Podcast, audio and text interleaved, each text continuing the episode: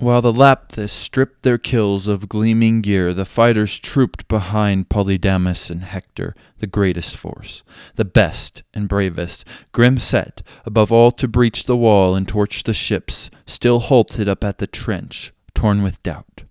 For suddenly, just as the men tried to cross, a fatal bird sign flashed before their eyes an eagle flying high on the left across their front and clutching a monstrous, bloody serpent in both talons still alive, still struggling. It had not lost its fight. Writhing back to strike, it fanged the chest of its captor right beside the throat, and agonized by the bites, the eagle flung it away to the earth, dashed it down amidst the milling fighters, loosed a shriek, and the bird veered off along the gusting wind. The Trojans shuddered to see the serpent glistening, wriggling at their feet, a sign from storming Zeus and Polydamas stood by headstrong Hector, saying, Hector, you always seem to attack me in assembly, despite my good advice. Never right, is it, for a common man to speak against you, king, never in open council, and God forbid in war. Our part is always to magnify your power. Well, once again I am bound to say that what I think best. Stop the attack. Don't fight them at their ships. All will end as the omen says, I do believe, if the bird sign really came to us the Trojans, just as our fighters tried to cross the trench.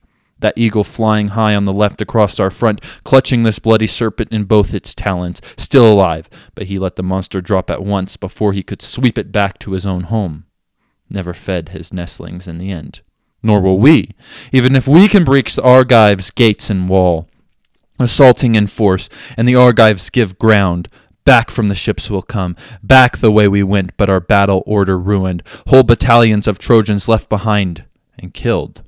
The Achaeans will cut us down with bronze to save their fleet. So a knowing seer of the gods would read this omen, someone clear in his mind and skilled with signs, a man the Trojan armies would obey.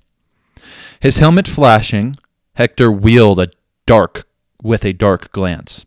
Enough, Polydamas. Your pleading repels me now. You must have something better than this to say. But if you are serious, speaking from the heart, the gods themselves had blotted out your senses. You tell me to forget the plans of storming Zeus, all he promised me when he nodded in assent? You tell me to put our trust in birds flying off on their long, wild wings? Never. I would never give them a glance, a second thought, whether they fly on the right towards the dawn and sunrise or fly on the left toward the haze and coming dark. No, no. Put our trust in the will of mighty Zeus, king of the deathless gods and men who die. Bird signs! Fight for your country. That is the best, the only omen. You, why are you so afraid of war and slaughter? Even if all the rest of us drop and die around you, grappling for the ships, you'd run no risk of death. You'd lack the heart to last it out in combat. Coward! But if you hold back from the bloody foray here, or turn some other soldier back from battle, winning him over, you with your soft appeals, at one quick stroke my spear will beat you down. You'll breathe your last.